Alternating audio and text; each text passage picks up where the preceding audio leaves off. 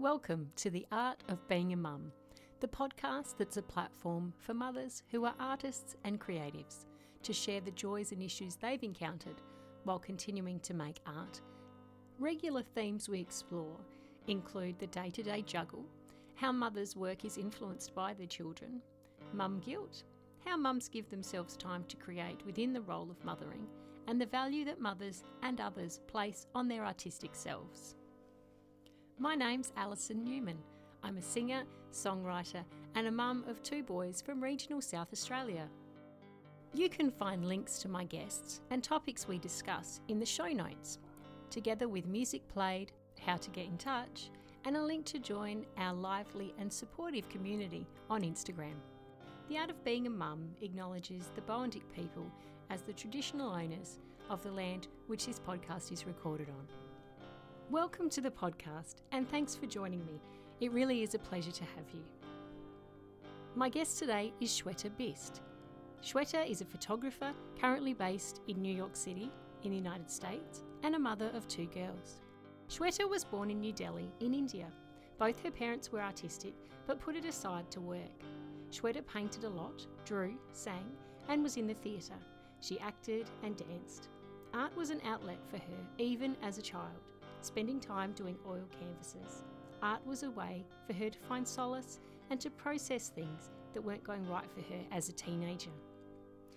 In 2007, Shweta moved to Dubai with her husband and lived there until 2013 when she moved to New York City with her young family. It was during this time of being a new mother that her interest and enjoyment from photography came to light. As her experiences with photography developed, Shweta found that the pictures became more art like and began to reflect her inner thoughts and feelings, more so than doing work for others. While drawing attention to her maternal identity and the intimate relationship she shares with her daughters, Shweta stages conceptual photographs to draw attention to the emotional labour of mothering highlighting maternal love and the reciprocity of mothering between mother and child. Her endeavour is to create images that urge the viewer to contemplate the complexities of the maternal experience in its ambivalent entirety, and to contribute to a narrative about the lives of women and their children told from their perspective. This episode contains discussion around anxiety and depression and was recorded prior to the United States Supreme Court's overturning of Roe v. Wade. Music you'll hear today is from Australian New Age trio Alemjo, which features myself, my sister Emma Anderson, and her husband John, and is used with permission. I hope you enjoy. Thank you so much for coming on today. It's such a pleasure to be here. Thank you, Alison. Yeah, it's lovely to meet you. Likewise. So you at, at the moment, you you're in New York City, is that right? Yes. Yeah. Yes, I live in I live in Manhattan. Wow. So like right in the thick of it. yes. yes, it can get busy here. yeah. Um, so whereabouts are you from originally? So I'm from I'm from New Delhi. I'm from India. Um, and um, yeah, I was born in in New Delhi, and I lived there for um, for most of my life, really, up until now. Yeah, um, yeah. I left after I got married. Two years after I got married to my husband, we first moved to Dubai mm-hmm. from mm-hmm. Delhi, and then after that, we um, moved to New York from Dubai. Yeah, in 2013. So yeah, right. Uh, and I left home in 2007, so it's been a while. mm, yeah. yeah.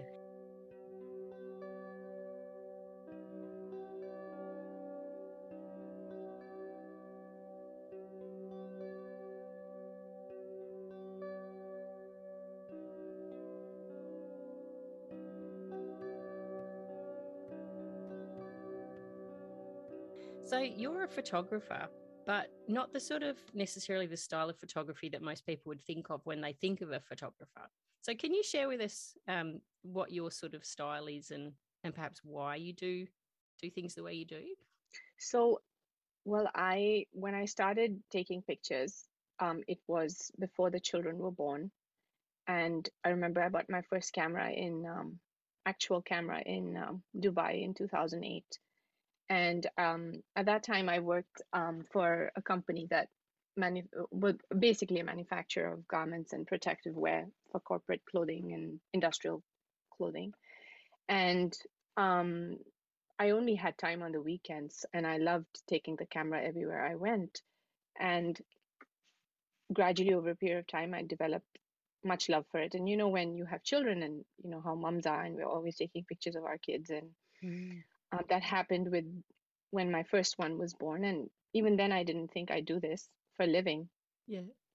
But you know, we moved to New York, and um, after the second one was born, about eight weeks after she was born, we moved here, and um, I was home with the kids, and you know, of course, snapping away. And I think somewhere after a year, I kind of thought, you know, I love this. I should I should do this for a living.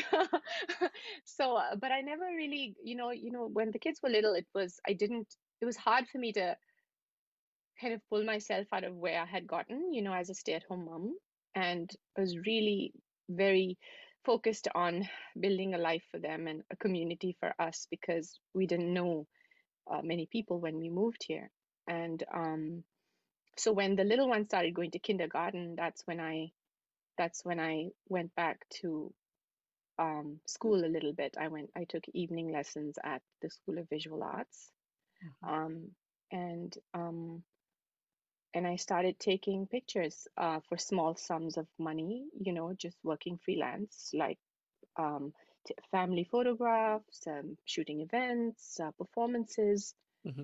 and um, but but I wanted to do something else, is what I realized while doing all this. I was thinking I needed to make art. Mm. And um, because I had so much to talk about, I felt, you know, about what I had experienced uh, about being uh, a mother. And it just became important for me to um, reach out to other women, perhaps, who were going through what I was, in a sense. Um, and for me it became became mostly therapy and what i do is i stage conceptual photographs um, that are um, that talk about my experience of mothering and my experience as a woman and a mother really basically that's what it is mm. and um, so my work basically evolved over a period of time where it came from a place of necessity to process what i was going through and um, also because I was interested in making art yeah. rather than just doing freelance paid paid work. Yeah. Yeah, something like meaningful, and then something I guess that would satisfy what what you needed to get out of it. Like you said, you needed to make art. You needed to, you know, communicate to others and share your um, thoughts. I suppose. Yes, yes, and I think well, I think of myself as a thinker and an image maker. I I've always thought a lot. um, since I was little, my mother was like, "You think too much," and everybody who I've met, almost, like, "You think too much." I'm like, in the beginning, I used to think that something's wrong with me, but um, yeah. you know, now I've come to a point that I'm like, uh, I'm so old now. I don't think this is going away. this condition is not going away. I should do something about it. So, um, so you know i i harness all of that now you know because mm. you must i guess some of us are just thinkers. And um it's important for me to make pictures to visualize my interiority. I think that's that's what i'm doing really. And um mm. taking pictures is it's meditative for me. Um i use it as therapy. Like one might experience flow when you swim or you run and um, some people meditate yeah. for me this is meditation um, and in that moment i connect with the world in this uncanny way um, mm. that i'm so aware of the present you know and mm. in that one moment where the future doesn't exist and the past doesn't exist either really in a sense uh, because everything i've known up until that point is already influencing how I'm thinking and feeling in that moment. Mm. And so, therefore, it's just that one moment for me at that point and what I do with it.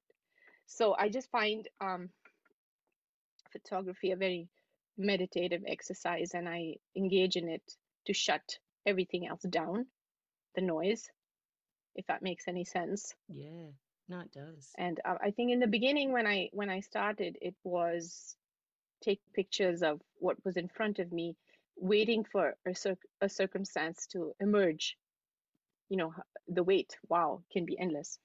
um, and but I think now what I do is because I want to use this as a tool to convey how I feel and I think. Mm. So I construct images instead of waiting for the image to happen. I I construct them, and um, you know, or I walk around with the camera till I find something that could potentially express how I'm feeling. Mm. And and oftentimes it's a very unconscious act, like it's all happening in there, and it all comes together in the end. You know, makes sense eventually, but that's kind of the thought behind how I Mm. how I think and work. Yeah. Yeah.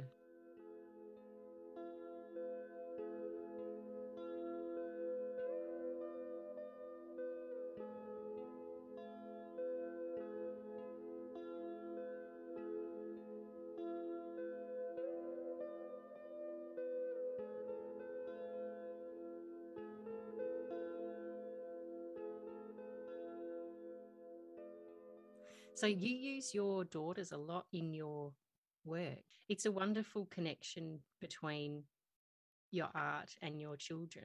And I guess it sort of makes sense because of what you're trying to convey. Can you share a little bit more about that?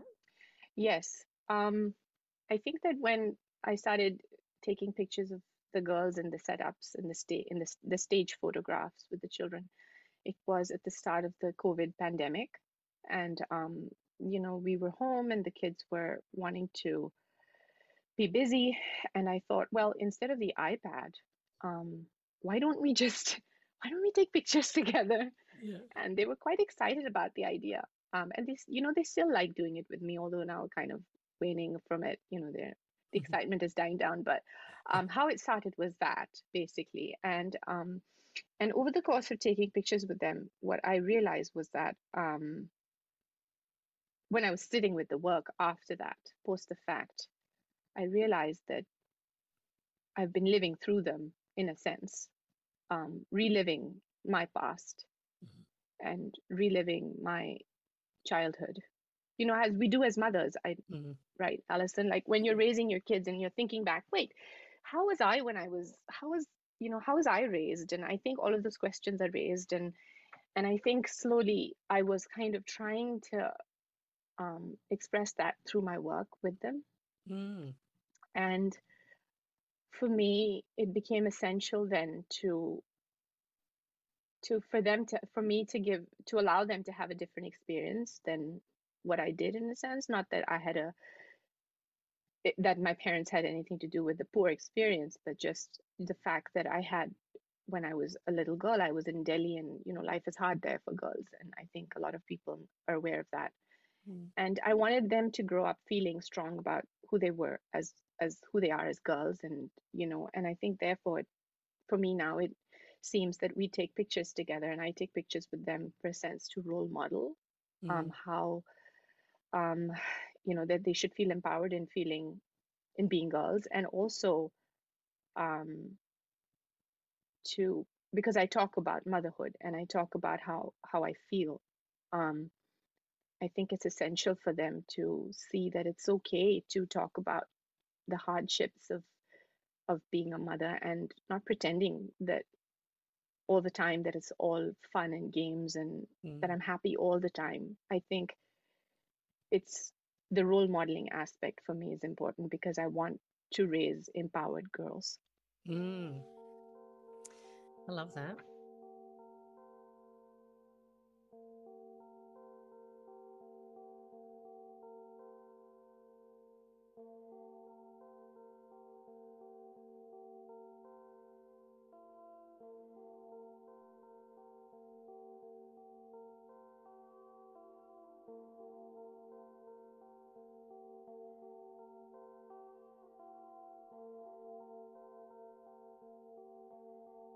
So when you were growing up in India, Mhm.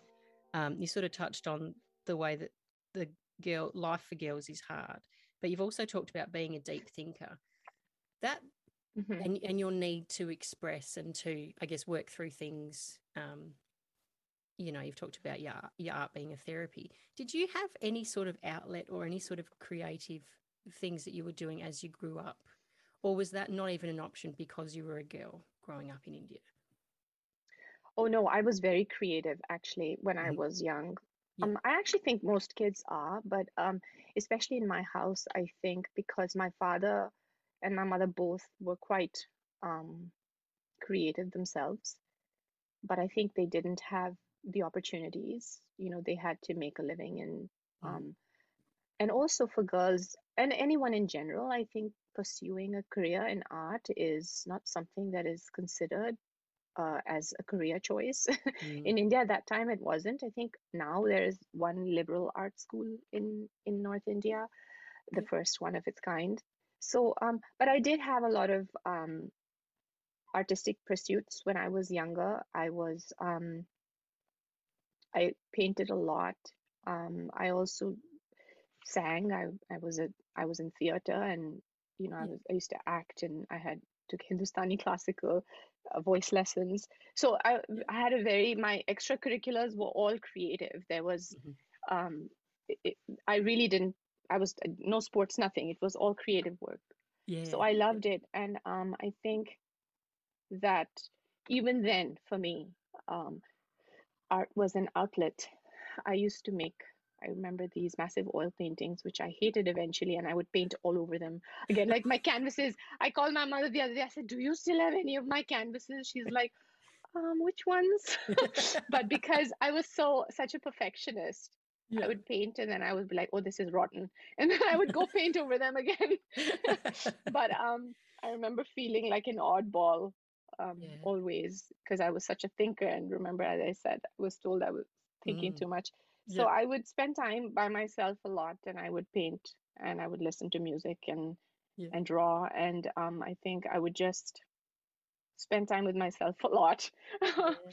um, yeah, so it was it was a way for me to find solace hmm and um and and process um things that weren't going right with me as as a teenager or as a as a young girl. Yeah. Yeah.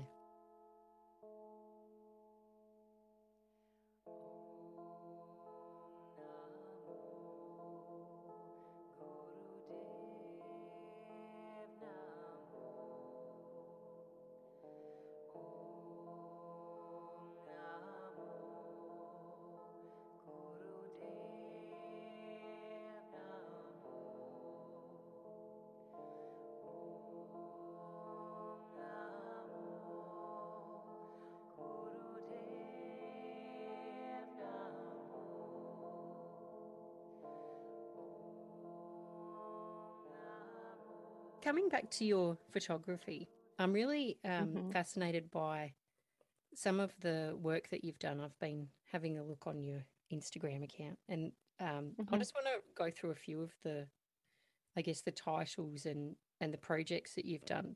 There's one that you did um, called the COVID Family Portrait, which I thought was really, really cool. Can Yeah. you tell us about that one? Yeah. Well, you know, I mean, do I what happened to all the mothers during COVID? It was just, eh, and when I say mothers, I don't want to limit it to just women who are taking care, like uh, hmm opening it up to anybody who cares for other people, you know. And I just feel like we were all exhausted. And I remember in the beginning, it was, it seemed like, hey, we're on a holiday, but that didn't last too long. And um, very quickly, I realized that this is not looking good because we had groceries coming into the house. And I remember there was a scare about it spreading from Yep. surfaces. And my husband and I were like washing bags of stuff. And it was just really so, really so frightening. Mm. And um, so there was a lot of work, and we all know that. And um, I was exhausted. But then I was so angry too. A- Mm. And um, in the middle, we started we started the project. I think in some in the summer, the one with the girls. And and then I was like, wait a second, but I feel so angry. And I didn't. I don't think I got to express that frustration um, until later when I was like, okay, I think I should make a picture about this. Mm. and um and, and and so but I had to wait to be less upset, I think, because in the moment it would have been um I wanted to I wanted it to be just something whimsical because um I guess when I make work I also think about it being somewhat beautiful Mhm. you know for me like it has to it has to communicate something essential but it also for me i feel like i need it to be beautiful i mean and whatever my concept of beauty is is what i'm obviously going at here Yeah. and so it took me a while to mull this one over it's like how should i shoot this one Yeah. and i love pink and it was springtime when i shot that one so you know, then it became a no-brainer. Fatigued mom, kids on their devices, and father on the phone all day. So that was um sorry about that. Yeah, so that was a you know uh, an interesting one, and I think a lot of people um related to it. It resonated with a lot of families. Mm. Yeah, so it was Yeah. interesting shooting that one with everybody. They were laughing, my whole family. They were like, "Are we really doing this?" I said, "Yeah, isn't this the truth though?" Then they, Mm. the kids looked at me and they had a nice laugh. And my husband's like, "I do not, do not circulate this. If my colleagues see this stuff, I'm like, relax. oh God. It's That's only the truth." Yeah, that's it, isn't it? It's- you're not you're not showing anything that's not, you know, real. oh yeah. But just Yeah. on on that, when you said about how you're really angry and then you sort of waited before you did the shoot, did you have any sort of idea in your head how that might have looked if you had have shot it when you were angry? I think the reason there's two reasons why I think I don't I don't make work when I'm extremely when I'm when I'm in that emotion. Mhm. Uh, I think the one reason is that my thinking brain doesn't work quite well. it's a very basic and a very standard like a really technical reason is that when I'm really emotional, I'm not able to um, focus very well, if that makes any sense. Yeah. Um, I wouldn't be able to make it fun for the family, is the second reason, because I think when I'm taking pictures with the kids, I need them to know that even though that this is something that is difficult, uh, a difficult emotion or a difficult uh, message, Mm. that we're going to do it in a way that's light and acceptable for the children because I don't want them walking away feeling that they did something that was upsetting to them. Yeah. Um, Yep. and uh, I'm actually overall quite conscious about that when I work with them because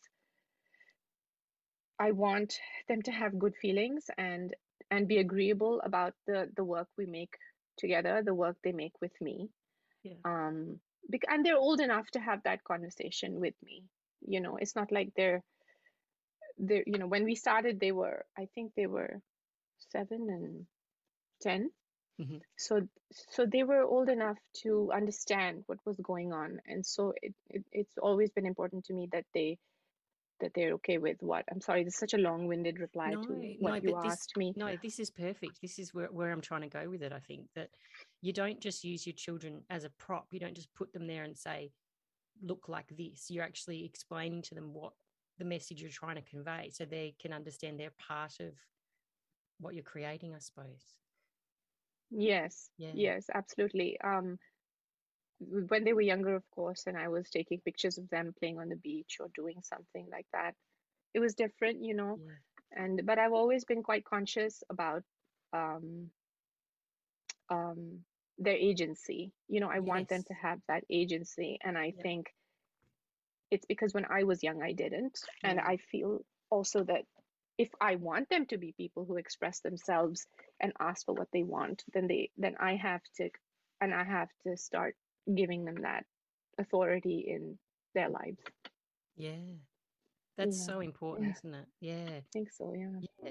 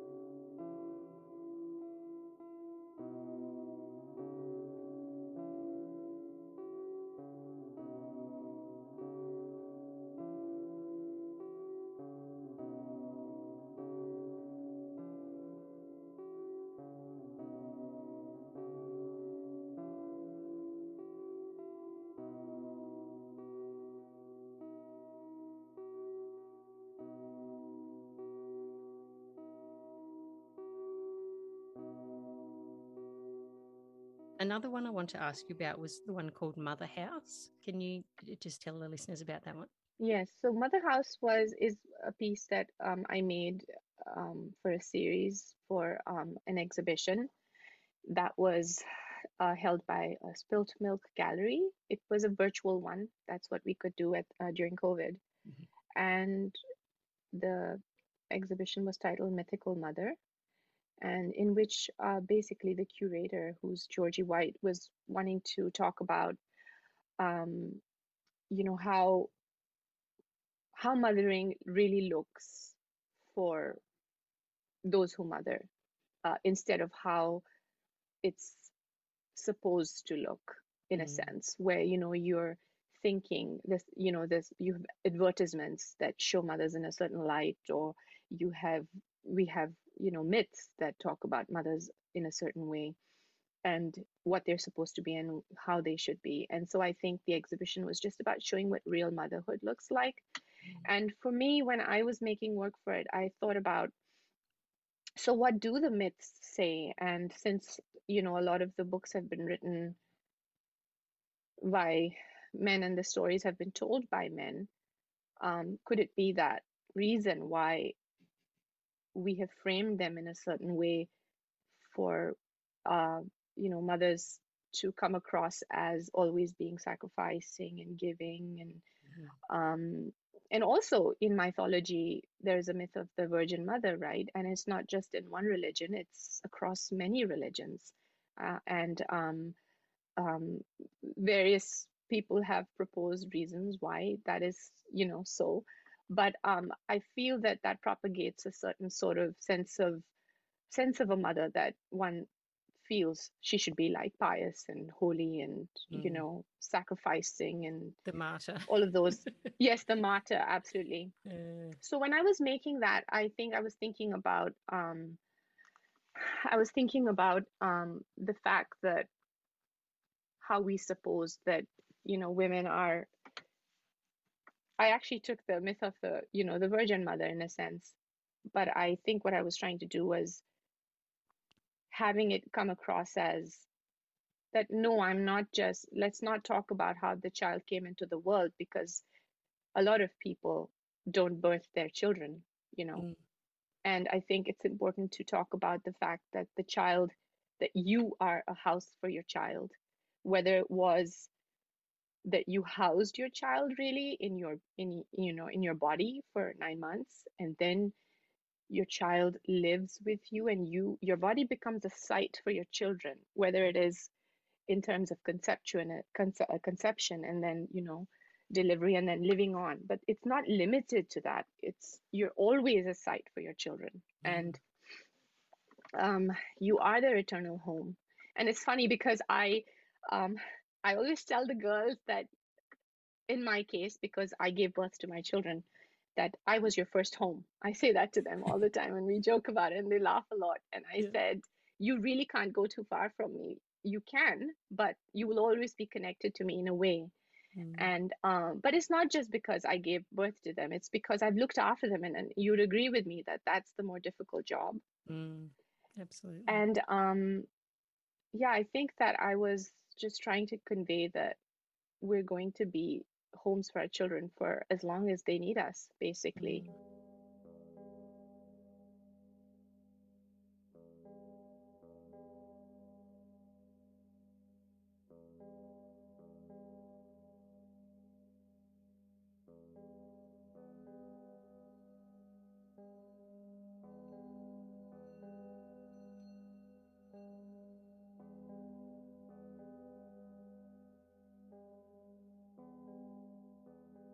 The other one I want to ask about is um, you did a plastic series. Um, well, this was, you know, well, initially this was a part of COVIDity where, you know, my daughters and I made over the pandemic a massive, it was, it's a very big series. And then I think later I thought about the little bits that we did talking about plastic pollution mm-hmm. with, I, and I, that I did specifically, uh, specifically just with the little one. And uh, so I pulled it out as another set. But um, in that we the little one was had assignment from school. She was uh, very interested in um, um, the pollution of our oceans, and she became very upset when she watched the video on the you know the great pacific garbage patch Mm, yes. Yeah. and um, she couldn't believe it she was she was beside herself she um, is also um, she's between my two children i think she's also quite um, she feels a lot more she's kind of like she's kind of you know eh, um, how can I describe? She feels the pain of everybody that lives. Yeah. and so when she read Yeah. that and she learned about all the these the sea animals and the sea life that was being harmed, she was upset. And I think it gave me an opportunity to go in there and and talk about that a little bit more. And we talked about things like using straws and um, using plastic bags and plastic water bottles. And I said, listen, you know, I think that we we can agree that we should refuse the straw when you go to the restaurants, and they seem to agree, yeah. So I think I just use that at a moment for them to to educate them and to to solidify what they learned, and um, and specifically with the little one, um, she and I thought, let's make pictures with it because that's what that's what I do. like, let's make pictures. yeah. uh, no brainer um, so so i think with the series we were just trying to communicate how you know this how um, a sea creature a sea animal or a turtle or uh, you know um, a pelican might feel or a seagull might feel when they ingest plastic or um, um, and how and likening the suffocation of the planet to the suffocation of this little girl my daughter who's in the um, who's in the series. So kind of um, drawing attention to that subject and um, having my daughter who was seven to present the subject to kind of uh, to convey the the the need for people to uh, consider this um, being a you know a significant issue that our world faces today. Mm, yeah yeah.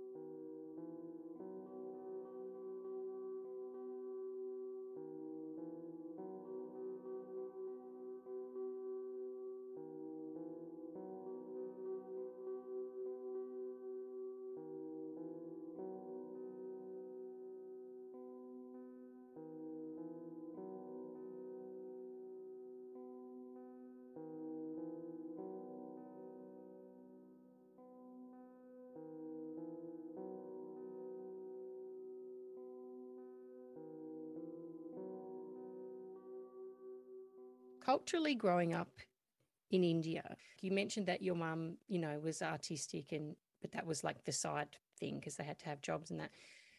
Can you share what it's like uh, or what it was like for you growing up in India, what your mum was sort of viewed as?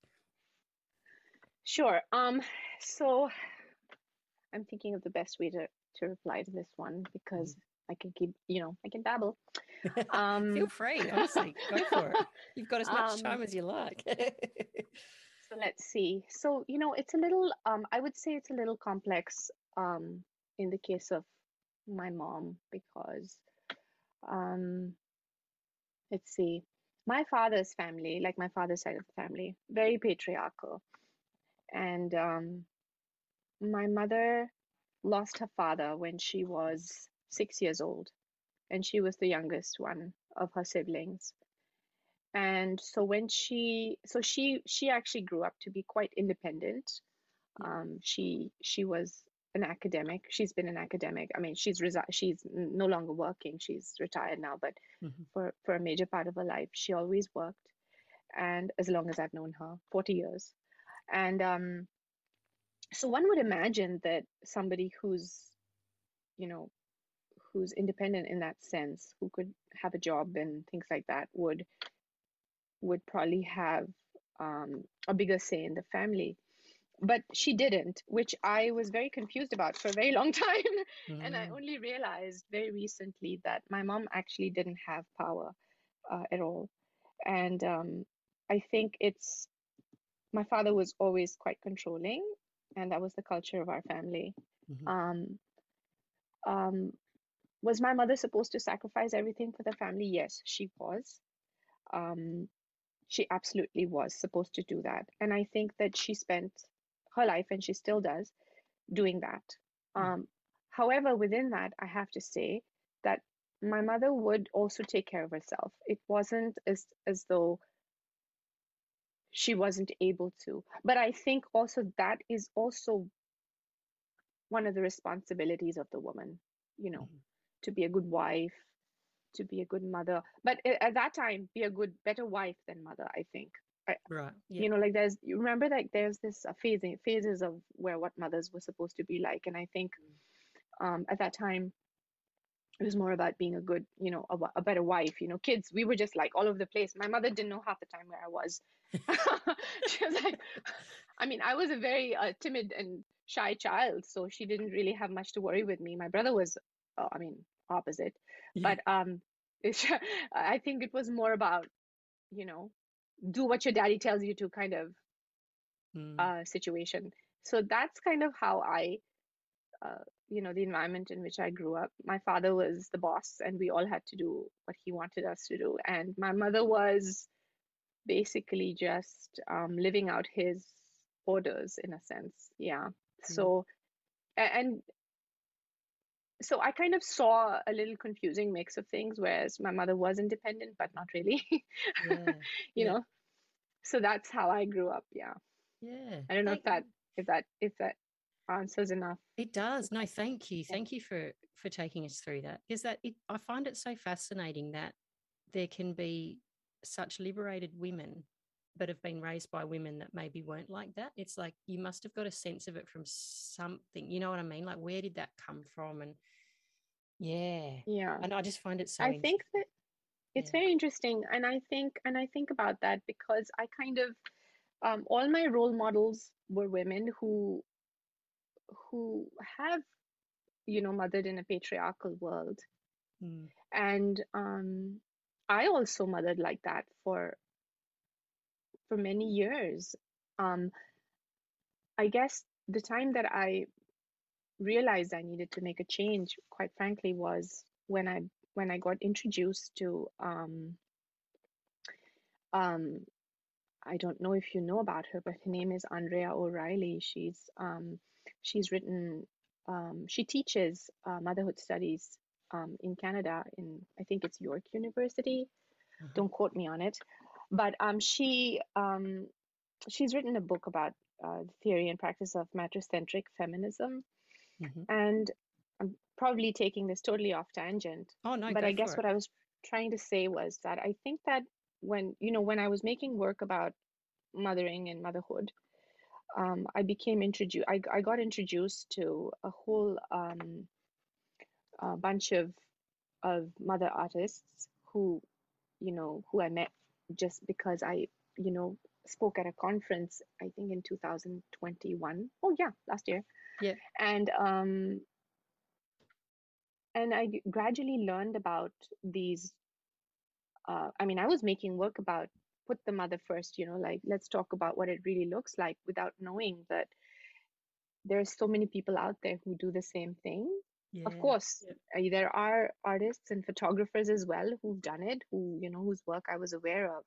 Mhm. Um, but that is a movement now, and that more and more we're talking about this and how important this identity is, and how important it is to um, um, to kind of uh, live the life that you want your children to have.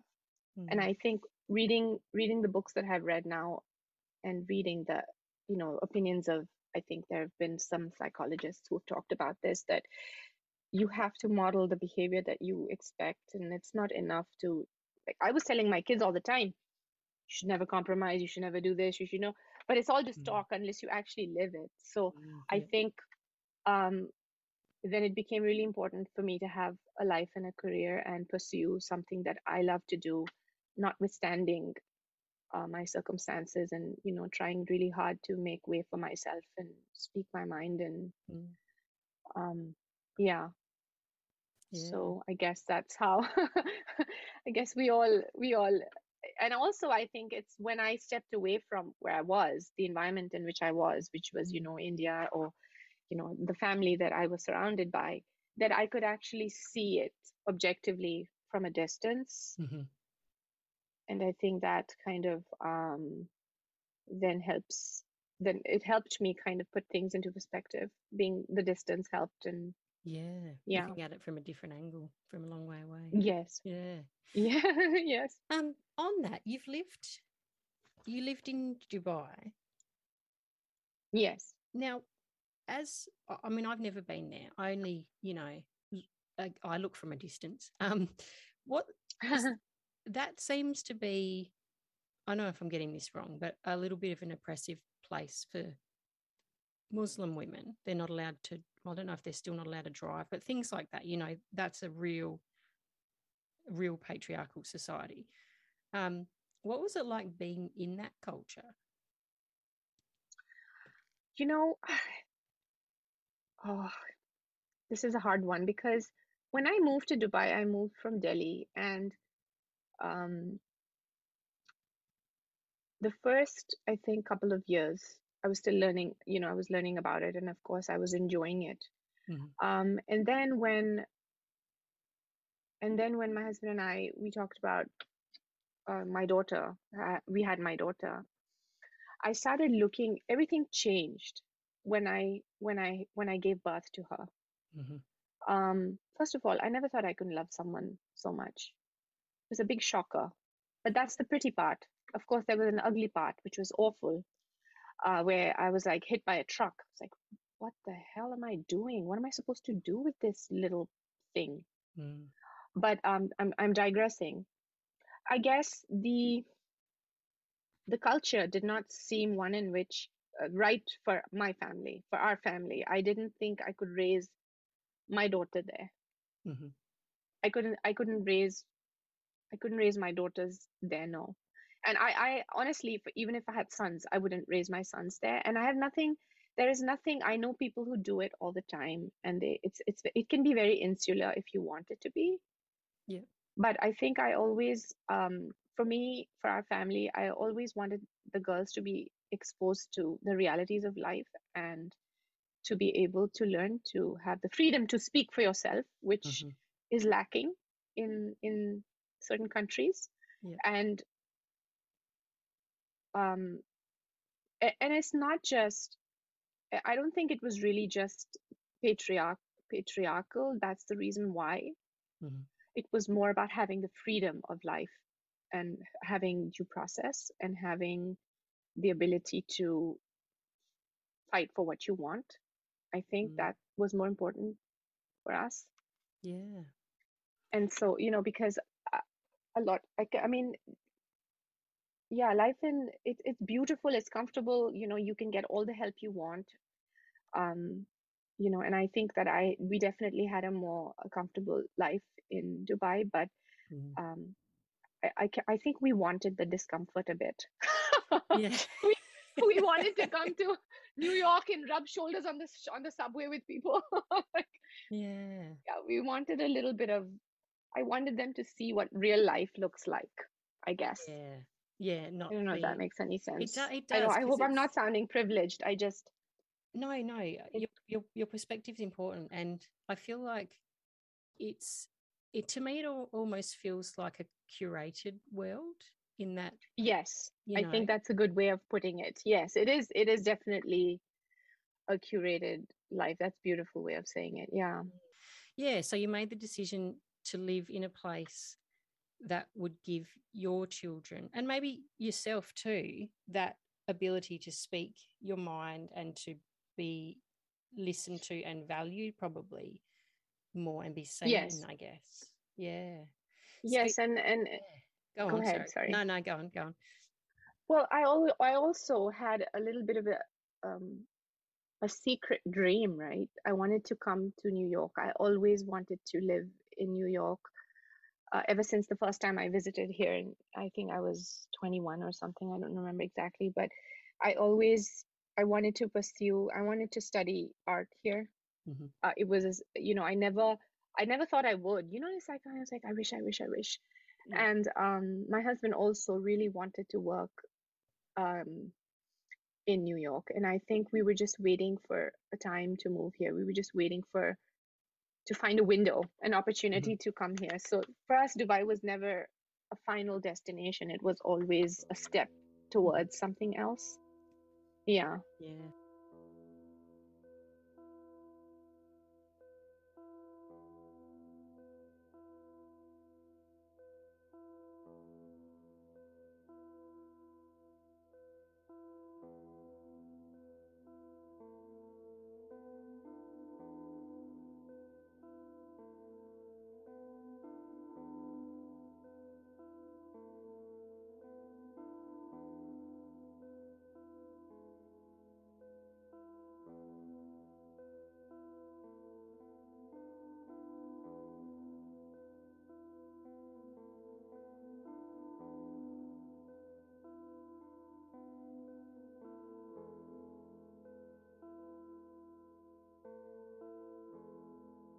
Do you think that your art would have been the way it is now if you hadn't have lived in Dubai?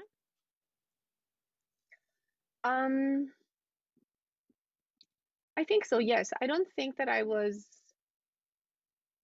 I don't think, well, let me think about this. I'm not sure, I'm not sure I wouldn't make what I make now. Mhm. I think what I make now is very influenced by my own life and my narrative, which doesn't really take too much from my life in Dubai, to be honest. Mhm. I think it's very much a reflection of um, how I have always felt as a woman, as a girl, Yeah. and and um, how I've experienced motherhood at the start as a young mother, Yeah. and um, yeah, and and even more recent. It's just basically how we feel every day as mothers, and how.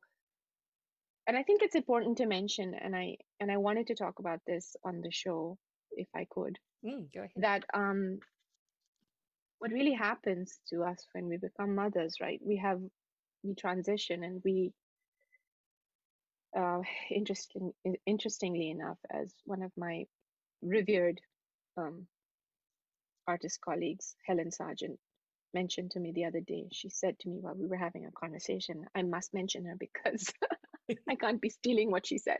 Um she she she we were talking about how mothers are born when their kids are born right? We don't know what we're doing right? We really don't. I mean everybody seems to think that we should know somehow and and the self-help book supposed to somehow tell us how you're supposed to feel which is such rubbish.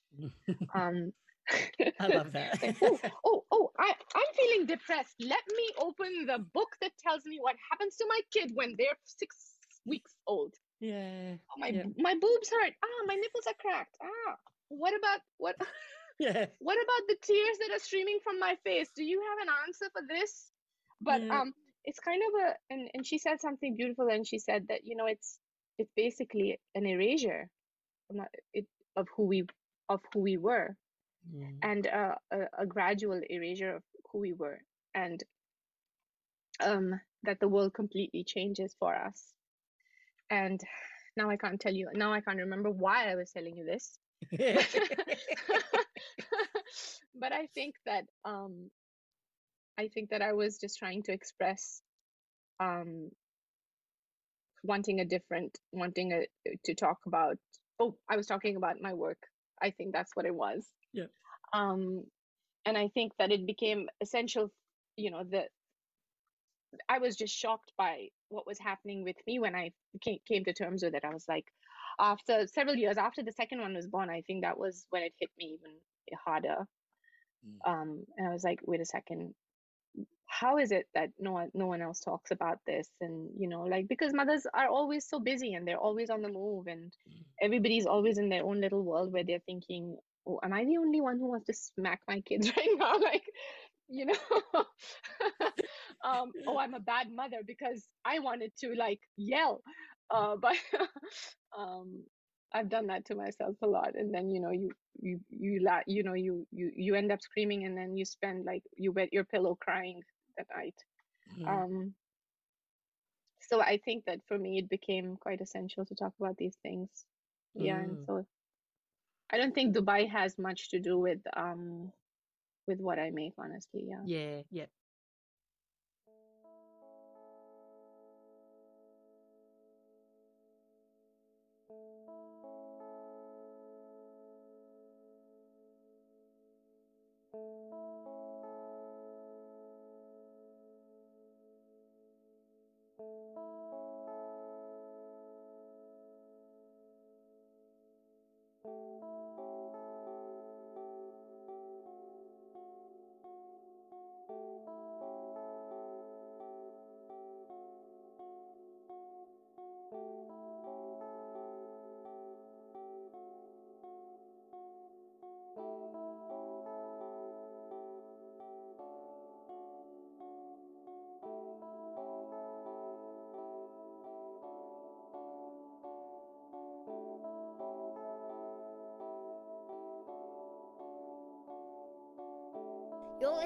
To The Art of Being a Mum with my mum, Alison Newman.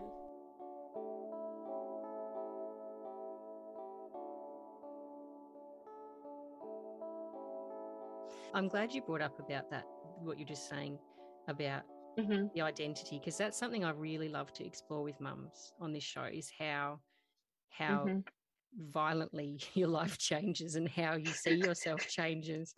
Um, you know, and that analogy you said of you felt like you've been hit by a truck, you know, that's literally hmm what it is, isn't it? You just get Yes. you just get belted.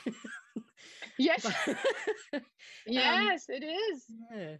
It's absolutely that because I'm, I mean, um, you know, in my case, I don't, you know, it might be different for, but I think mostly it is, yeah, it was like that. My mother didn't, we didn't ever talk about it. Uh, my mother never Ah. talked to me about how it was. And um, I remember I had my my first my daughter and I came back home. Uh, obviously, I thought now I know how to feed my child because the nurse showed me how to do this. I can do this. And I came home, and that night I remember I was sitting on the edge of the bed and I was sobbing because I had no idea how to breastfeed my child. And I was like, oh, I have no milk. I have no milk. And I remember sobbing because I thought I'm not lactating. And um, and my mother and my mother-in-law, they both stood there at the foot of the bed and they said, I think you should give your child formula. And so I said to my husband desperately, I said, I need to go to the lactation consultant. Mhm. Um, and I went to her and voila, I had milk. Mm. she looks at me and she says, You have, mi-" she just comforted me and she just sent me back home, gave me a big hug and said, You're fine, everything's fine, go back home. But I guess what I was trying to say was that that was the first time I ever felt guilt. I was like, Mm. I'm a horrible mother. I don't know how to do this. I, I don't know how to have milk, which is like so stupid. Why would I know how to have milk? Why would I why would I know this stuff? Like, yeah.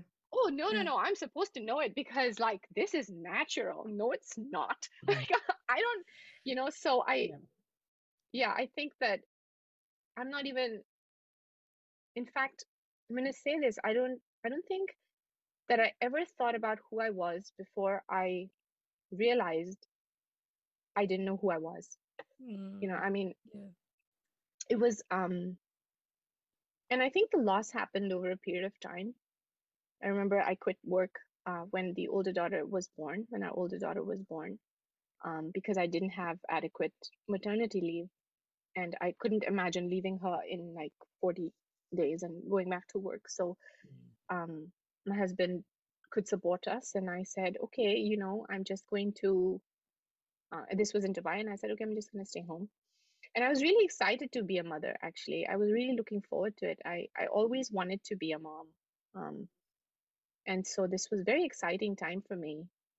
Um, but you know, over a period of time and through the birth of the second girl, I I started realizing how much I was losing control over elements of my life. Um, know, does that make any sense? But Oh yeah, it does. my little my little girl was about one and a half. I think it was 2014 sometime, and I started to realize that I was so fragmented. Like I didn't know who I was. Um, like who am I? Um, I was always so invested in everyone else's life, Mm. and I think um, we were out to a friend's house and we were, you know, talking, and my friends and my husband they were engaged in this very riveting conversation about something current, which I was not current with. Mm-hmm. and um, I was trying to follow through desperately the conversation, and my kids came over, and as always, you know how they come to you and they, my older daughter, and she started, you know, I need to go to the bathroom, I need to go to the bathroom, and so I took her, and when I came back, I was totally lost, and I Mm. realized that um, in that one moment it hit me when I realized, and probably, you know, you'd wonder why, but I, I I think I'd been feeling it for a while, feeling like I don't fit in, feeling like I don't understand what's going on. Mm. And I think in that one moment I was like, all right, that's it. I need to do something about this. Yeah. You know, Yeah. I, I can't I can't live like a no like I don't who am I? I need to find myself again. I Mm. think that's what happened. Yeah. Yeah. And you weren't going to perhaps let the fact that you were a mum stop you from that. Like in that that actual physical act of your child needing you and removing you from a conversation was sort of an analogy of you've been removed from the world because you are a mother. And if I'm, I don't want to put words in your mouth, but that's how I guess I'm Yeah, yeah, yeah. interpreting it. It's like that's a really powerful thing to connect and go, oh, nah, not liking this. This is going to change. Yeah. Yes, yes, absolutely. I think you Mm. you phrased that very well. And I think um I think what happened was that um it was a crisis really when I think back. At that time I didn't I think I really had to even now like every day that passes I I I I see it better. I Yep. I see I see myself better now than I did then. Mm. And I was lost and I was very unhappy. And only I knew that. Mm. Um, and I was and I felt guilty that I had everything that I needed. I had a I had healthy children. You know how it is. Like you have a you have a happy family in a sense, and and it's like why do I still feel so empty? And and you know I said I'm a thinker, Hmm. so I was like, what do I like? What's going on? yeah. My children were flourishing, and I was diminishing. Mm. There was something wrong Yeah. there, and I think I had to acknowledge that. And um and and and I knew and I knew that it was because I since I was about 16 I had been working part-time and I think that being dependent Mm. uh, and being and being and and you know kind of losing myself was very hard for me too and yeah so I decided that I'm going to take pictures for a living but I had to wait a bit I had to wait for the little one to you know get to a point where I can kind of pull myself out it takes time once you decide but then by the time you get to it you know Yeah. But you made that decision and that's that's the most important step, I think. Because without that, you nothing else comes. So, you know, you've got it in your head that this is where I'm going to be, this is what's going to happen. And you can make it happen slowly, you know, over a period of time. And, you know, physical barriers, you know, you still have to actually, you know, you've got a child here. You you can't just go, oh, you, you sort yourself out while I go do this. Yeah. You know, physically, you know, Yes. limitations that life gives you. But you made it happen yeah. you did it and that's just tremendous I just love that yeah yeah i think that it's um i think i think eventually in life as you said it's just essential that we all try you know Mm. trying is all that is needed and i think no matter how hard it is to balance your professional life or whatever your whatever something for yourself with being a mother because that's not just who we are we're so Mm. much more than that and Mm. um i think that it's very important even if we have to even if it takes time like you said no matter how long it takes and and we may not get there but Mm. i think as i'm saying this you know it might sound crazy like i mean I get there like but i think the trying is what is most essential. Yeah i agree with that. Yeah that's it Yeah. it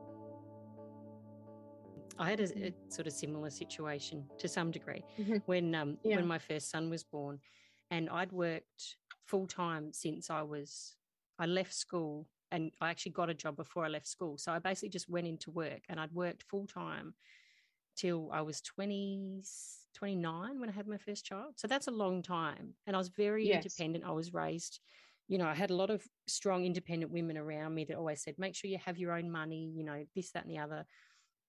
Even my husband and I, to this day, we still do our own washing. You know, we don't, I don't iron his clothes because I don't know how to, because he can do it better than me. You know, we're very, we've got a weird setup. But, but when I actually had my child and I was sitting at home on the floor one day playing with him, and I had this realization that this is my life now.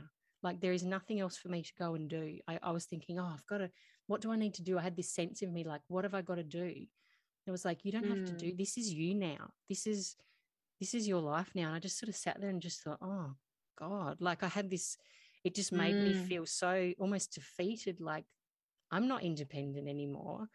Uh, you know, I've got this little person to look after who I loved, you know, obviously. But I just thought, oh wow, this is me now. And I felt really, really defeated. It was just a, a really weird feeling like, oh, Yeah. this is you now. Like, God. yeah. yeah. And that sounds Yeah. horrible to say it out loud, but yeah. And so then I had to make myself find things that would be a part of my life now that would make me feel uplifted and give me the feelings that I had, you know, being an independent woman and going to work. How else could I get, those feelings that I wanted to feel? And I, and same Mhm. thing over time, you know, over time, Yeah. doing things. I think it's really important to to talk about that, and I'm and I'm so glad that you mentioned that. Mm, And I don't think that it's horrible at all. Like I just I feel like it's so real mm. because you're someone, right? And then overnight you're not that person anymore. yeah, it's pretty Yeah. it's huge and It it's just isn't it? like it's just so why doesn't anybody talk like why Yeah. why don't we talk about this? It's such a Mm. significant thing the maternal transition it's so significant yeah, and there's no conversation about it. Yeah. and i remember like talking to my mom like why wouldn't you ever tell me? And she said well there's no there was nothing to tell you. I'm like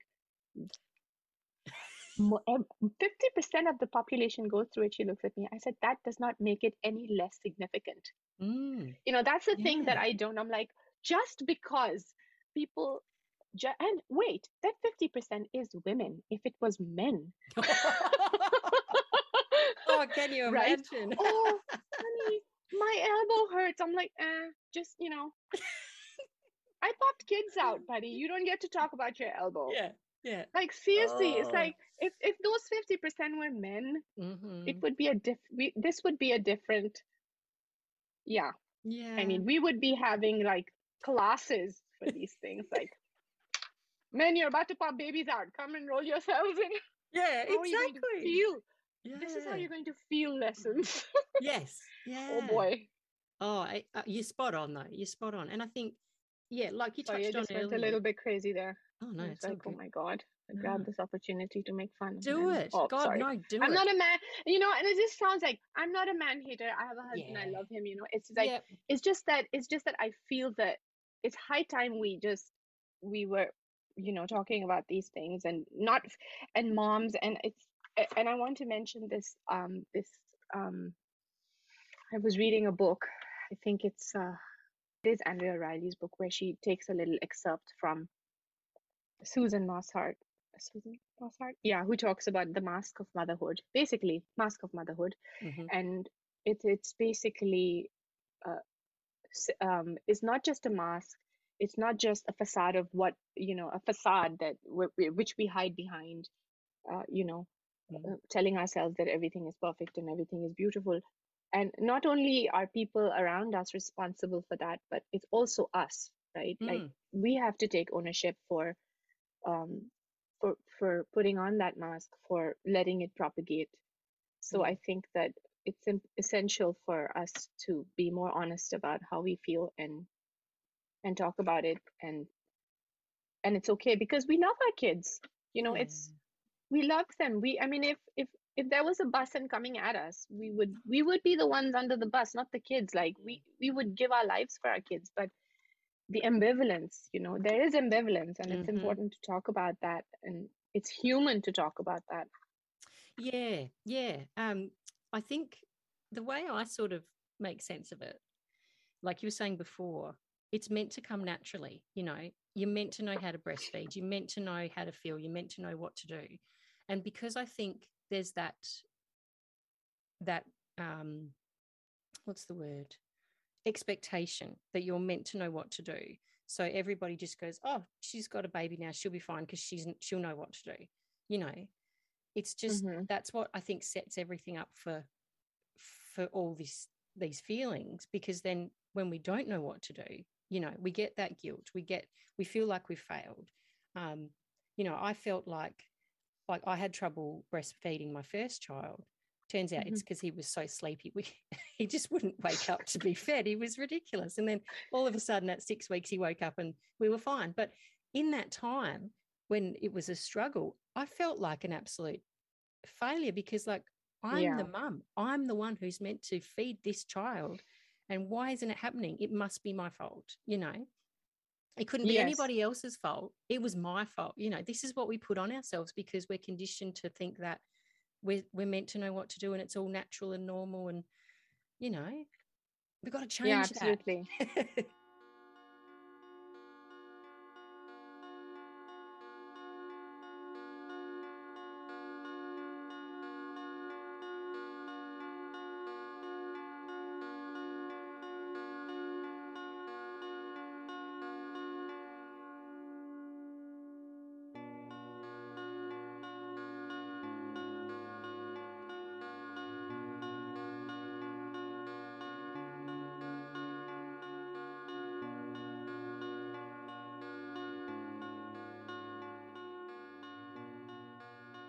I don't know if I'm racing you up to this, but I thought this was a great time to talk about mom guilt. Oh yes, please. And yeah.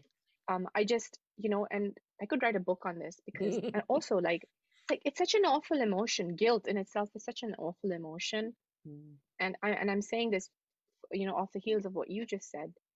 Guilt is a socially enforced emotion, mm. and it's we're raised to experience guilt as a marker that will guide us towards more socially acceptable behaviors yeah right like all, yeah. all humans feel it but but because those who mother feel responsible for a huge variety of things mm. right it opens up more avenues for us to experience guilt in our yes. lives as carers yeah absolutely you know it's like just so much more that we do and taking care of other people's lives and um but but the truth is that the practice of of mothering responds to circumstances in which we raise our children you know like if you're a mother in india you're different than a mother in the us or if you're a mother in the uk you might be different than somebody who's raising their children in a tribe in africa like mm. or japan like yeah. i think that motherhood is a socially constructed uh, institution it's a patriarch i mean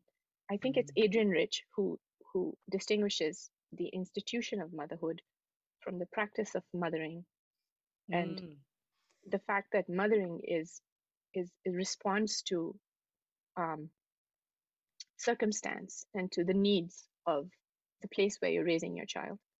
And it is and the institution of motherhood is influenced by the expectations loaded onto us by society mm-hmm. by cultural representations of what mothers should look like. Like oh you know you should know how to breastfeed. Really? No i don't uh, or you know like things like that and or like you know mothers are supposed to i don't know making this up stay home with the kids not go to work and but in places where neoliberalism is all the rage mm. mothers are supposed to go to work and take care of their kids and take care of their husbands and have beautiful shiny homes mm. and do all of it all all all like how can you even possibly yeah do it all and feel like and feel like a success like yeah. something has got to give you know like you're going to and the and the problem with this is that no matter how you look at it mm. because mm. of all of these expectations that we're trying to live up to we will never feel like successes yeah. you know it's like we're in a sense we're set up to fail yes what yeah. do you think yeah no i agree with that it's interesting um you're talking about um it just reminded me of a i had a guest on probably I think it was episode three or four. Her name's Rachel Power, and she's written this book.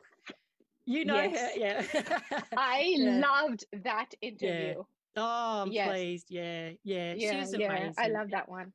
Yeah, and she yeah. was. her her book, um, The Divided Heart: Art and Motherhood, for anyone that's interested, um, it really goes deep into this. And she, the way she described that, you know, the the feminists have had sort of led the way for us and told us that we could have it all, we could have a job, we could do this, we could do that. Yeah. But then the moment you become a mother, you know, Yeah. what happens to that? All of it just disappears, and then you're left questioning yourself. Like, "Oh, I thought I could, I thought I could do this, but now society's going, well, actually, no, you can't. Like, you know, it's a really It, challenging. it lose we lose all the gains of feminism when we become mothers. Yeah.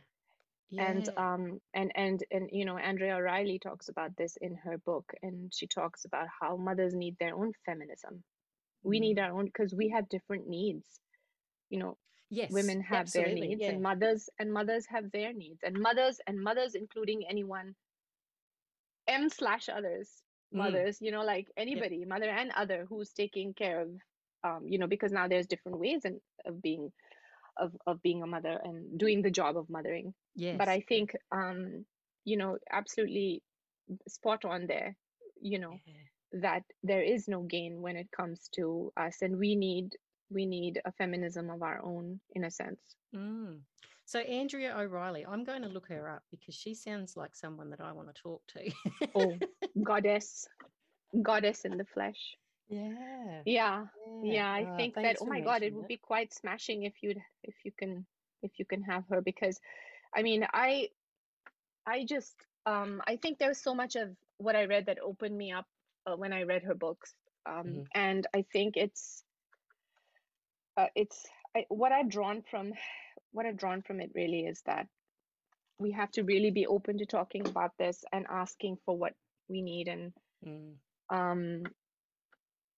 I don't know how far you can go to exert political influence because at, at the moment you know um as far as where i live in america in in you know the us Mm. we don't even have universal uh maternity leave it's yeah. it's absolutely bizarre to me that Oh, look, this honestly, country does not have um yeah it's w- yeah. it's really i mean i remember being here and coming here and thinking uh, i i really honestly think if i was somewhere else my experience would have been different Mhm. and what i realized over here was um that women mothers were doing so much so much so much Mhm. and um overwhelmed and the ones who were home with the kids like me uh, when I was a stay-at-home mother for a very long time. I still think I am one. I mean, I don't think that's ever going to, you know, my kids are my central focus. uh, but uh, you know, I, I, you know, when I when and and those women were so isolated. Mm. And yes, you might come out and meet other mums in your coffee chat groups and things like that, but it's the there was no real like exchange of conversation where you could say that what do we really need and how can we Mm. Get there i think one cannot really get too far if you know the the you know you don't have much sup- support apparently we have no political consequence you know so Yeah. It, and honestly, I'm I'm I'm not going to sound like I'm bagging America. do it do it uh, I don't know. Like Australia is an amazing place. When I compare it to other places in the world, you know, we have universal healthcare, we have paid maternity leave system, we've got pa- pa- paid paternity leave system, um, and then you think America's supposed to be the best place in the world, the greatest country on earth, and you think you can't even go to the hospital and get fixed up without paying a bill, you know, of twenty, thirty thousand dollars, and it, I just don't understand it. Yeah. I just think, how can you not be up with the times of the world of what people deserve and expect and are worthy of? You know, like how hard is Yeah. it? You know, we we've got this Medicare Yeah. system over here where everybody, you know, that, that earns over a certain amount of money, a portion of their tax goes to Medicare. And it's simple. I mean, and it's not simple, but you know what I mean? It sounds very simple and straightforward. And I know there's there's still issues with our healthcare system. Nothing's perfect and nothing can ever be perfect. There's always things that can be improved. But I think, God, the amount of times I've taken my children to the hospital in the middle of the night because they've had a bit of a creepy cough or I've felt in pain and I'm not sure why. if I had a barrier of money in the way, I would never have done that stuff. And you just think, how can a society, a modern society, function in that way, with where money is the the the thing that stops you from taking care of yourself? Just yes, I think, and uh, it, it it's definitely something of concern, and of course, they're riding on the backs of so many women who, who, who basically raise the next generation without any support mm. in a mm. sense and um, it's essential what i what recently what is bugging me is that we do not have good mental health insurance mm-hmm. and there's an there's a there's a different pandemic now yeah yep and it's and it's and it's really upsetting that I go to the doctor, it's like, oh, I need a therapist. yeah. Uh, there isn't any good therapist that your insurance covers. I don't, first of all, I don't even know good, bad. But I just feel like if I start the process with someone, I should trust that person. And I'm not going to go, oh, after three sessions, you're no good. mm. I'm going to go, look. like, it's very hard, I think, for people who uh, like for someone who like when i go into depression or when i have anxiety i have i've always managed anxiety for many years yeah. and for me to actually pick up the phone and say i'm now going to call a therapist and make an appointment takes a lot of effort yeah. and when you don't have faith in the system it just gets so much harder mm-hmm. and then mm-hmm. i'm somebody who can probably even afford to pay uh you know for a few sessions and i think about all of the millions of people who can't. Mm. And it's um, when healthcare becomes a thing of privilege, it's frightening. Yeah, it is, isn't it? It really is. Yeah, yeah, it yeah. is. I think it's quite it's quite saddening, and I think the fact that even if there have been many ways to have physical healthcare, I think I think what's really very important is men- mental health care, mm. and um, which I think we're really far behind on. It's frustrating. Yeah. Yeah, look, honestly, from observing it from across the world, it's just, it makes no sense. It really makes no sense. I but, think you if know, you are going to be a capitalist, sorry, sorry. No, go on, go, go on. I was just going to continue going, oh, it makes no sense. Yeah, yeah, yeah. Go ahead, go ahead, go ahead. Yes, no, go it makes on. no sense. no, I can totally understand how it looks from far away. And I mean, I honestly, like, I just feel like because we're such a capitalist country, mm. like the most something has to suffer. Mm. We're about making money. Yeah, exactly. You know? Yeah. In money patriarchal systems of business where yeah. you're you are basically respected for how much how much money can you make and so therefore in a place like this where you're somebody who's paying attention just raising your children and and and, and raising them to be good human beings and with values and and all of these none of that has value yeah you tell the mother that she's noble yet you you know you create a circumstance in which she cannot feel fulfilled because what you really value is money and money mm-hmm. making.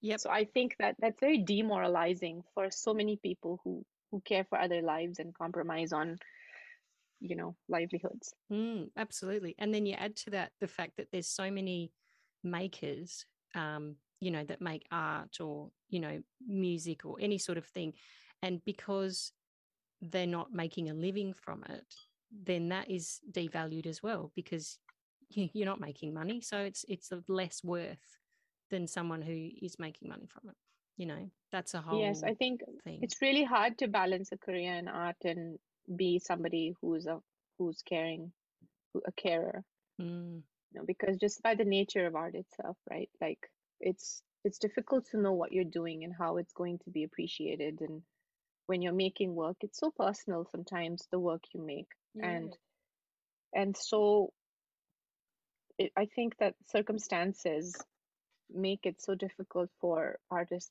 mothers and you know so we need each other basically mm. you know that's we need to lift each other up and i think that's yeah yeah that's the thing we've got to i feel like we've got to sort of the change has to come with from within first i think because the outside have their own views and they're the ones yes. that are continuing to hold these views but then if yeah. all the mothers say no that's wrong and everyone you know, revolts against that, if for want of a better word. Yeah. But Yeah. I, I don't, don't know, know. who I was saying that, you know, like, you know, that the fact that we we actually turn a blind eye to our mothers and things like that. And I remember it's like, you can obviously see them at drop off. Can't you see their faces? Mm.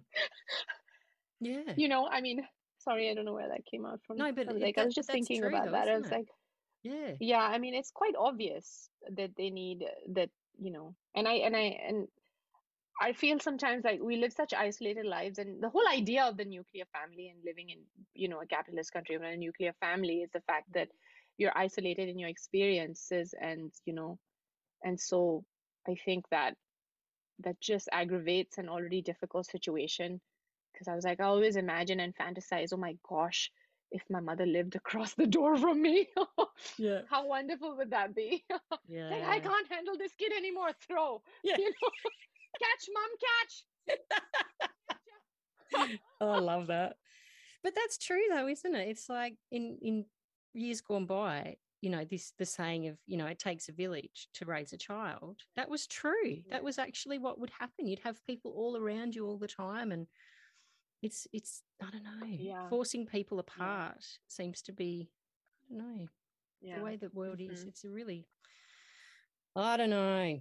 But I'm glad we're talking about it. It's, you know, Yes. like you said, it's the think that first first steps to making change is, you know, Yes. and deciding, and I don't know.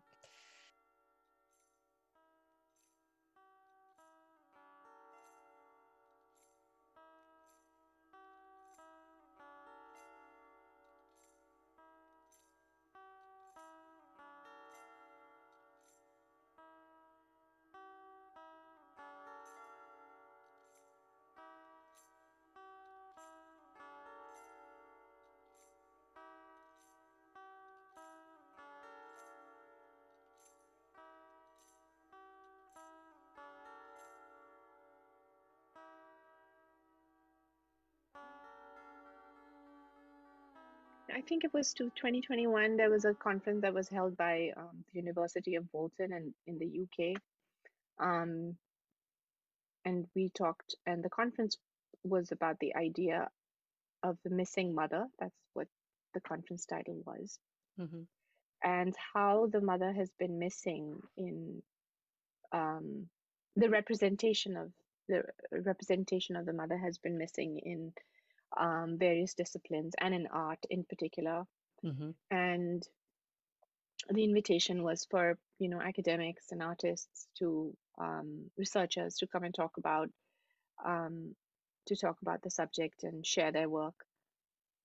And yeah, I so I you know talked about my experience and how how basically art helped me um, um, pivot in a sense. That's what I used it for.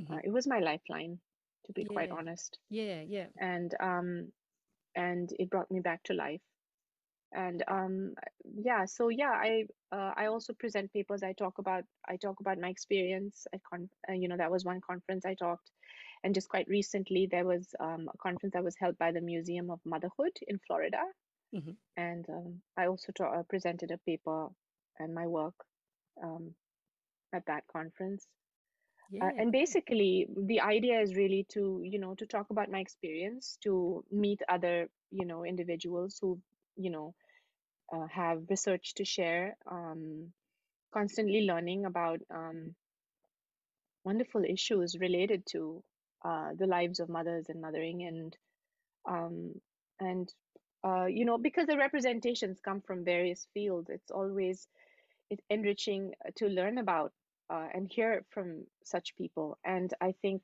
because it was always important for me to i had decided i'm going to talk about this yeah. uh, because it was important to me because i felt that i didn't find many people that would talk to me and and how i felt Yeah. and so i think i for me it's not just enough to make you know work uh, like photographs and you know stage photographs i also like to present and talk and listen to other people who are doing research in these areas Mm. Oh, good on you. That's great. I'm going to have to look some of Mm. these things up. You've given me so many things. Yeah, I'm to, happy to, I'm happy to afterwards. share.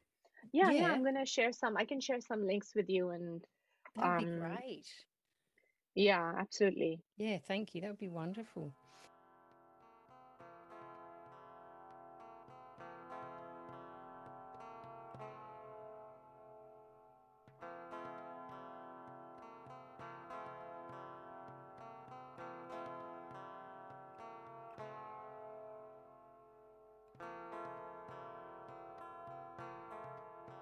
I Mm, was I was thinking about this when we were talking about the guilt thing, and I thought that a lot of uh, a lot of mothers who end up working while their kids are little will will say to me, you know, I'm I'm a better mother when I go to work, and I always used to wonder about that, and I still do, and I just feel that um, I always, you know, you know, consider that you're a better mother if you go to work, but then why do we why do we always have to make it about the kids? You know, why why not for you? Like I mm, think that because society has so much pressure on us um, for putting the kids first, yeah, you know, so everything that we do is for the kids. But um, I actually hope that we can come to a, a point where we can say, I, I, I go to work or I do this because it makes me happy, you know, yeah. because I need it for myself, Mm, um, exactly. and not Yeah. and not say because, you know, I'm not saying that's a wrong thing to feel. I'm Mm, just I'm just hoping that we could claim we can claim that thing that we do for ourselves. yeah. Um, Yeah. It's an interesting perspective, isn't it? It's like it, it we have to be feel good for somebody else, you know, not just for ourselves, if that makes sense. right. Yeah. I, I, yeah, I think really it is what it is. Is that um, I think once you're a mother, that that's the only identity that you perhaps feel very strongly about. But Mm, um, we're more than mothers and wives and or partners and yeah. and daughters. We're we're we're we, you know, like Mm, individuals. Yeah. yeah. No, Yeah. I, I haven't heard any dads say that though. I'm a better I'm a better dad when I go to work.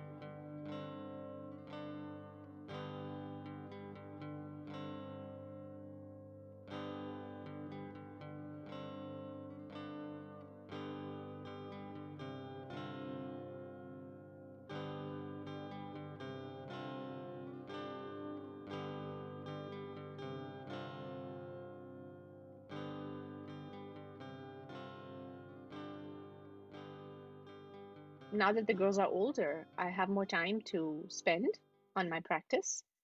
Um, but when they were younger and until almost a year ago, uh, I was doing a lot of housework and mother work, Mm, you know, and um, I think during the pandemic, I developed a practice to journal every day and make, you know, things to do list because without that, I'd just like headless chicken all over the place. mm, yeah. Um, so you know, I, I make a list and I and I and I and the list has a lot of chores on it. It has, you know, uh, freelance work stuff that I have to do on it. It has, you know, make creative, make room for admin work on it. You know, so it's it's a Mm, it's a it's an extensive list, but every day doesn't have too much on it because I've realized that there's only so much time you have, right? And but I follow the list and I and I and I and I put tick marks on the list like a little yeah. child. It's like, yes, yes, Oh, yes, I've I done this. love that too. it's like it's really right. Like yeah, it's so satisfying it to tick things Yeah. off and and you know and and then of course I also write whatever I didn't write down on the list also that I ended up doing because sometimes don't you feel like oh my gosh like where did my day go? Mm, I, I just did like two out of five of my list, but what was I doing? So I think that earlier I would feel defeated, but now I just write it all down. So, you know, I end up with some sense of accomplishment. It's like, all right, I was doing this.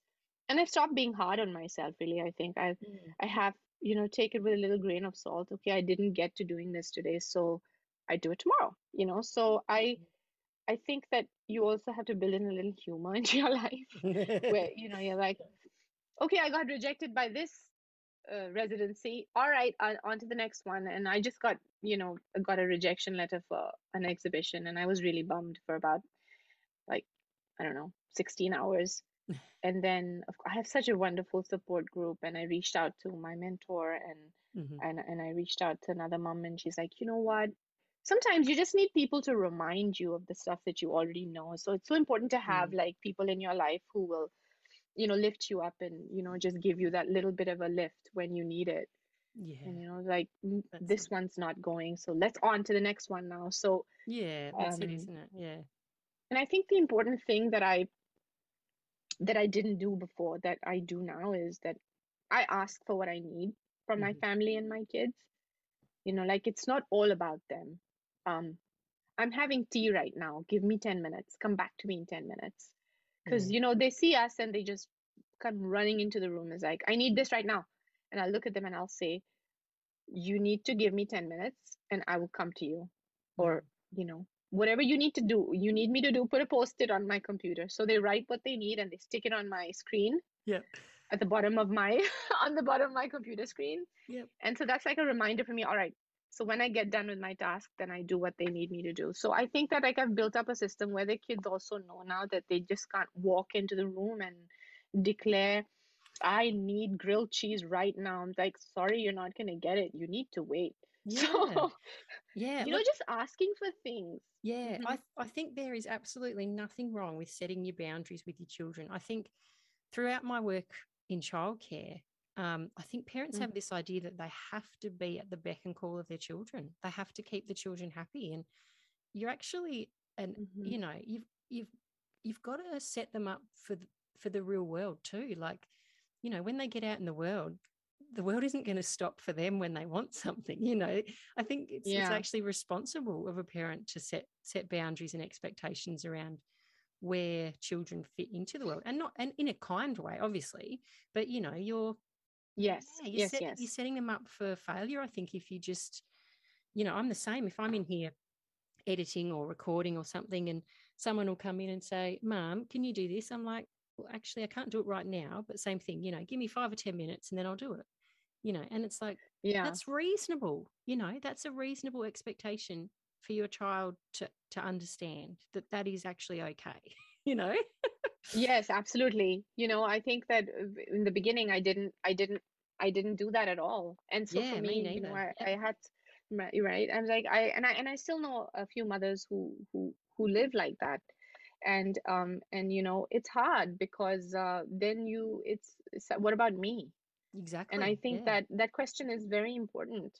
You know, what about me? What about what I want? And I think that you definitely cannot ha hope to achieve anything for yourself if you don't set the boundaries. So that I think that's pretty, and it's good for them. I think that the children also will learn when they, if they choose to become mothers, that that it's okay to do that.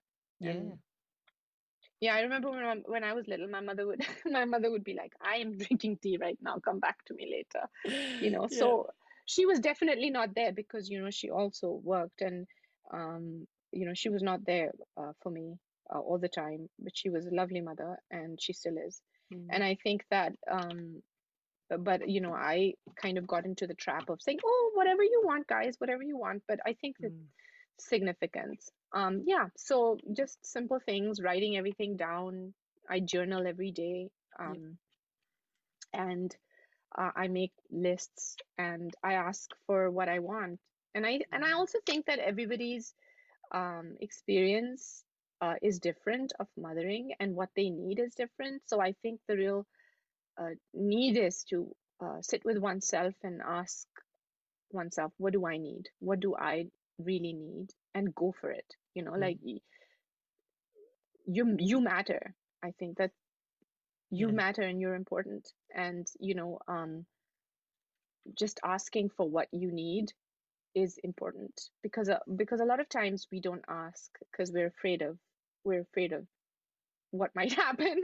Yeah. You know, uh, Yeah. what the answer might be. But I think that it's we don't mothers don't really ask for things we just Mm. give and i think that's it ha- has to we have to ask for what we want Yeah, yeah I agree. I think I think we're also afraid of inconveniencing other people because a mum's job is supposed to be Mhm. making everybody happy and making everything good and right for everyone. But then if we sort of upset the apple cart, So like, oh, hang on a sec, Yeah. know. So absolutely yeah, I yeah, there's a lot to be said for yeah that. and i think and i think the other thing is that there's no straight path to this and we all have to pivot i Mm, think because of what we do and the nature of what we do is and every moment presents itself differently sometimes you don't know like suddenly my kid is going to fall from the swings and i have to rush like this has happened right with you too i'm sure mm, where you've had to rush your kids to the doctor yeah, like drop everything and go.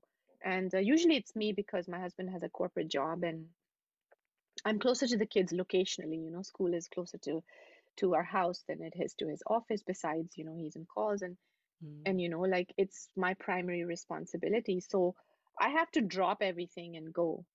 Yeah, but you know in the beginning i would be like quite you know helicopter in a sense i would be hovering around them making sure like going overextending myself. And and i still do those things but i don't but i but i've you know everything what i've what i figured is that everything will be all right you know eventually. You know like we you know like we don't have to lose sleep over every second of the kid's life like you know mm, it, it will be all right. And i think that i have to be ready to pivot and to take everything you know lightly laugh off some yeah, serious things in life. And the yeah, kids also learn to do that with me so now they also learn to pivot. So i think yeah, it's a it's a work in progress you know it's it's still hard but yeah, we make it ah. work yeah. No, good on you. somehow. Yeah.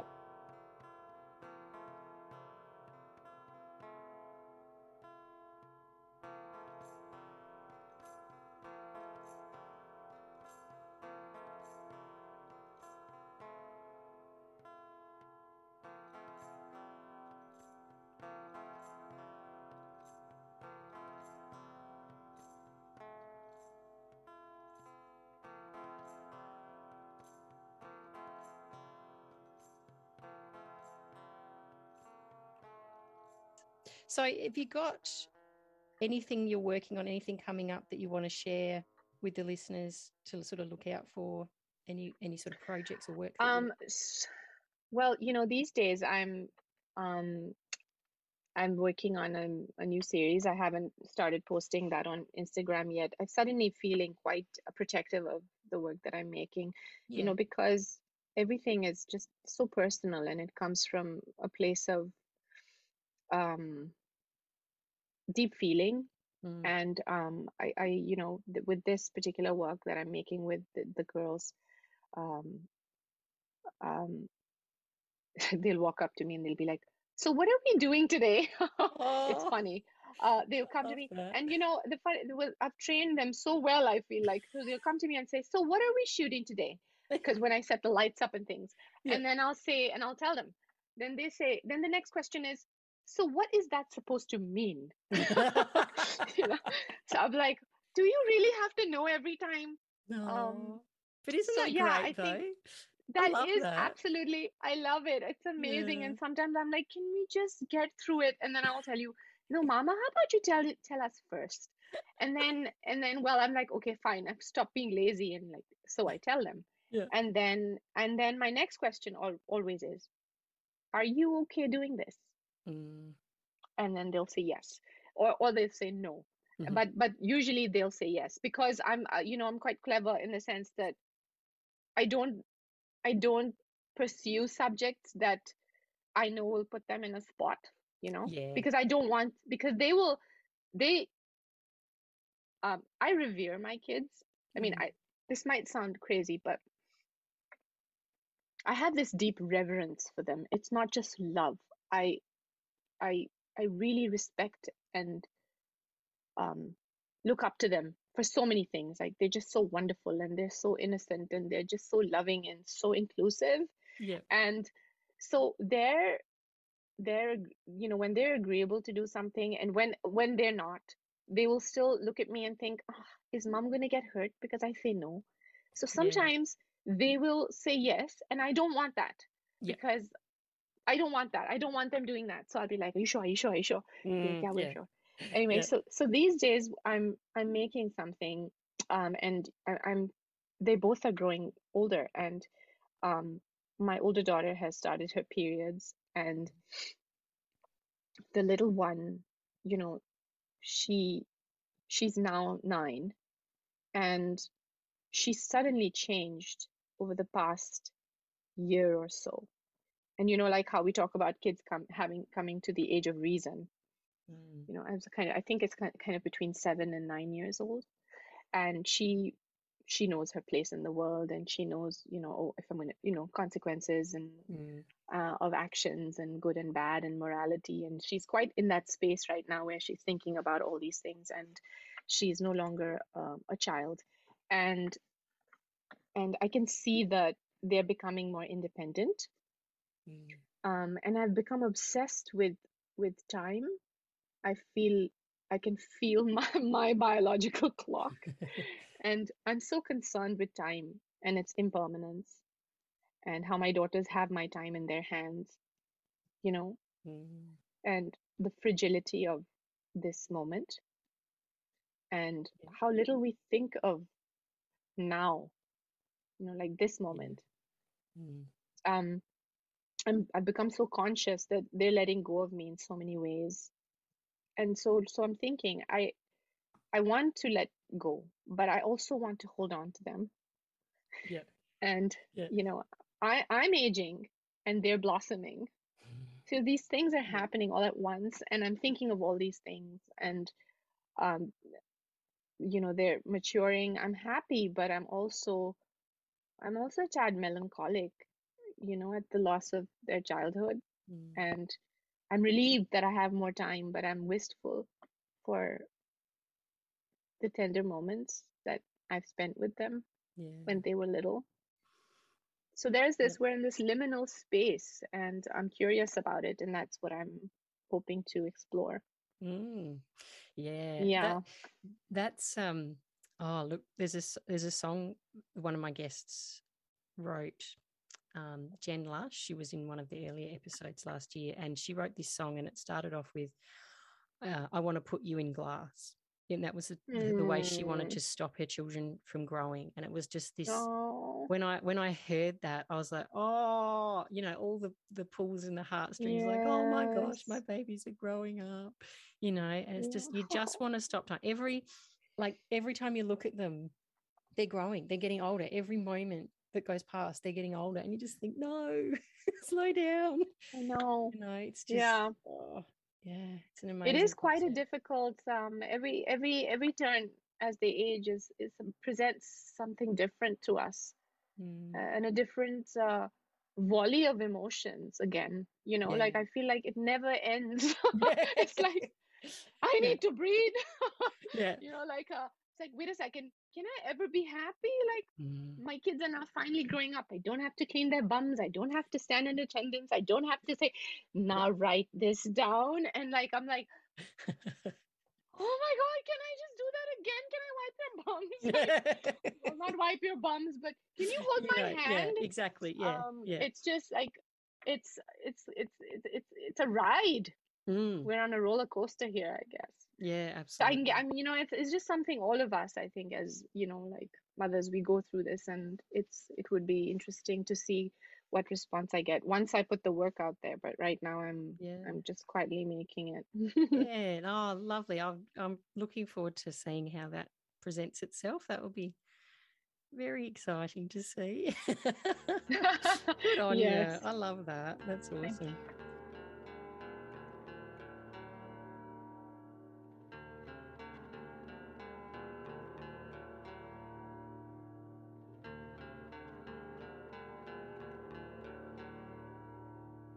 Been Yeah. such a, a delightful discussion. I've Oh, so enjoyed this. It's been beautiful.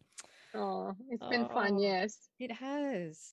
Thank you Well, I hope you have something good to, you know, go on with. And Oh, oh, that's so is nice to talk to you. It has. Thanks It's been having so me. lovely. I've just had such a lovely chat. I, I get so much out of everyone that I speak to. I take different things from. it. It's really, it's such a wonderful thing personally that I love to do. I just love to talk to people and, you know, challenge ideas and yeah. why why do we do this and all this. Oh, i just love it. So yeah thank you for indulging me. what what what you do is wonderful i think. I Oh, think what you're doing is so significant and it's so important.